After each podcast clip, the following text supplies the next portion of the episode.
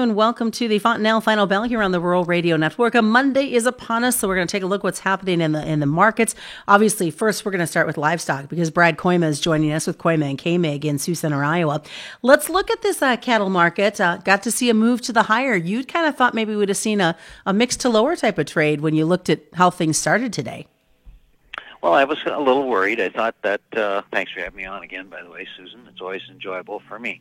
Um, I I thought that there might have been just a little bit of disappointment on the you know the way the cash ended up performing Friday afternoon. Uh, I mean, while it was still a little higher, you know, mostly 125 uh, in the south, which was generally a dollar higher. Um, I, I think that there were some, and, and honestly, me included, that thought maybe we were going to have even a little more, you know, a little, a little more sexy you know, than that. I thought maybe we had a shot at maybe being closer to 26. But um, you know, we've got the basis stretched out now about far enough with February cattle 127.82, and if the last cash at 25, you know, so we do need to probably see this cash market perform. But a pretty good day today. It's no secret what the cash is. Uh, I, I think that the north, uh, you know, traded generally cattle.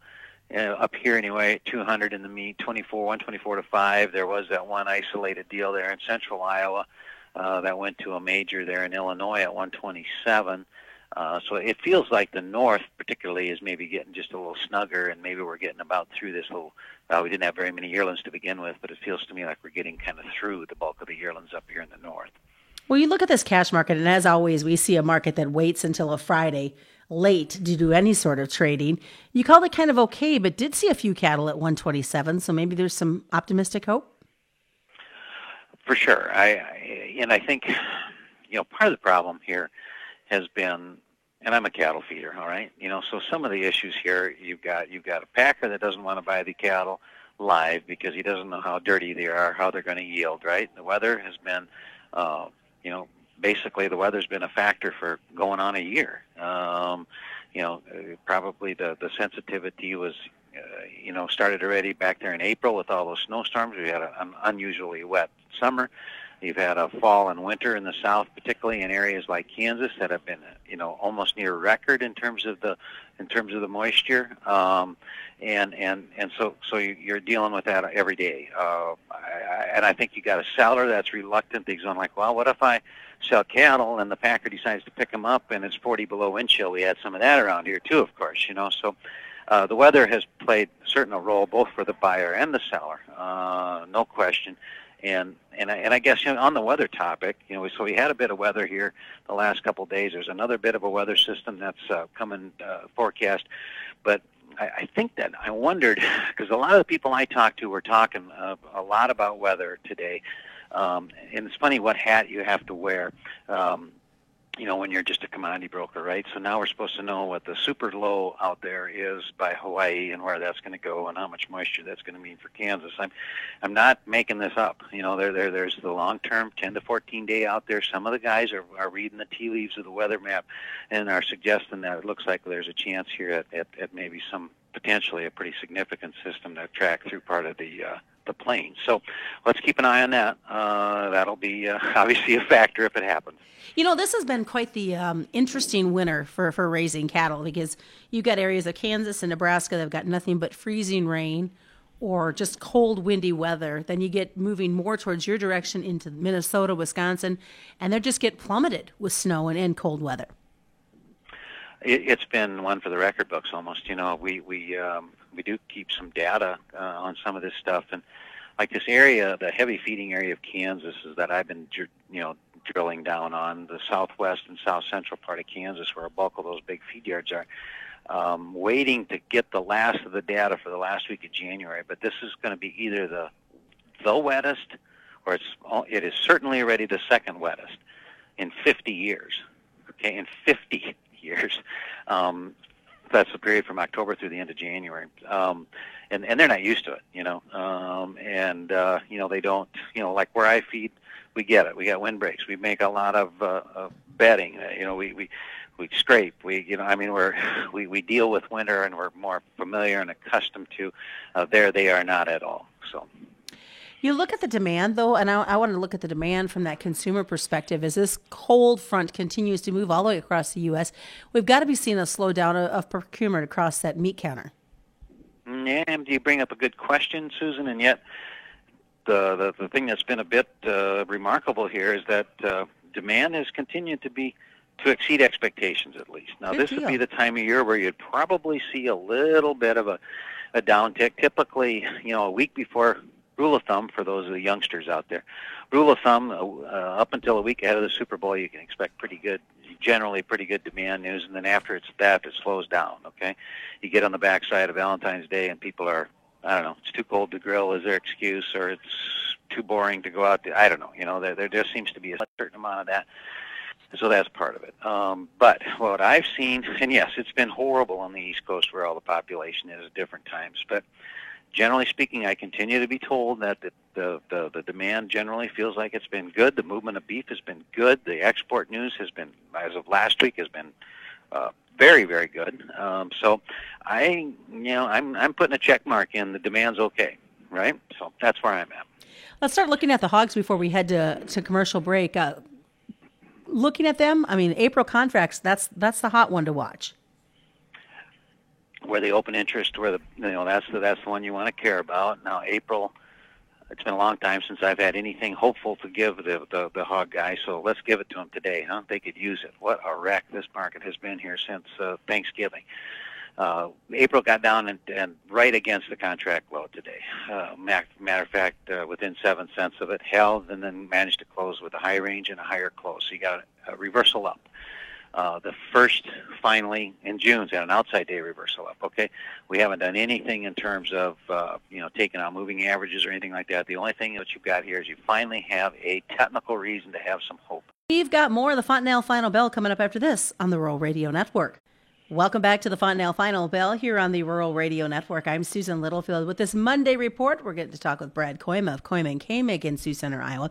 We were talking about the hogs. I mean, you had some positive things to say about the hogs, especially when we look at the April contract, which is good news for those pork producers. But we know darn well they're watching what's been happening with ASF as it continues to spread, not only in China, but to other countries.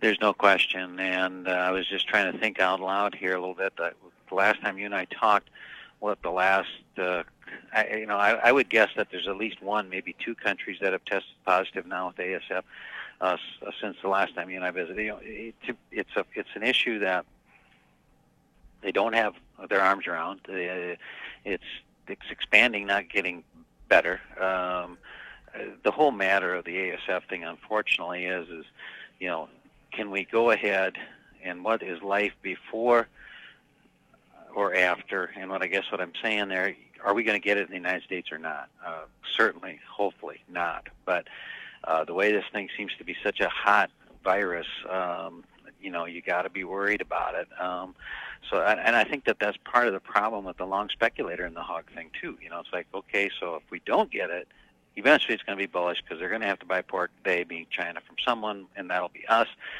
most likely. Uh, but if we get it and lose our ability to export it, don't forget 20% of our pork gets exported. So it's uh, it, th- th- this is no easy nut to crack. Uh, I, you know, the market is. But after this big a break, I would like to think that we've got more above us than below us. Are we going to continue to see this China-driven market though for the hogs?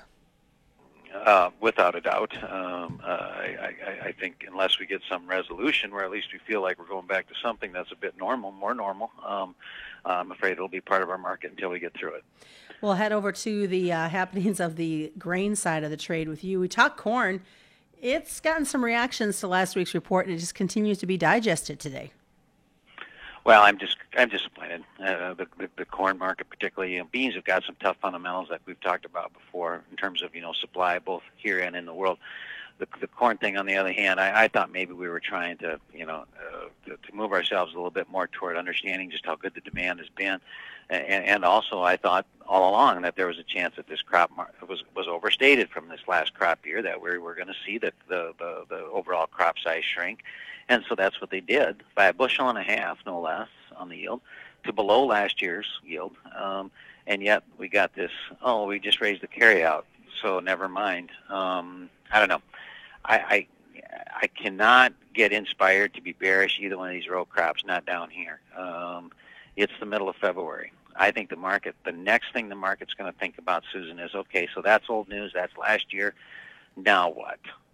Uh, there is a very, very strong seasonal for the market to improve going to between the 10th of April and the 10th of May, uh, the incentive to plant rally, especially and particularly in the corn market. It seems to me that um, could we maybe have a, oh no, it's too wet to get planted on time? Um, I, it certainly wouldn't surprise me around here. You know, here if you're up in this part of the world, you'd see basically frozen. You know, I mean, there, there's water, a lot of water. Uh, we went in super wet into the fall.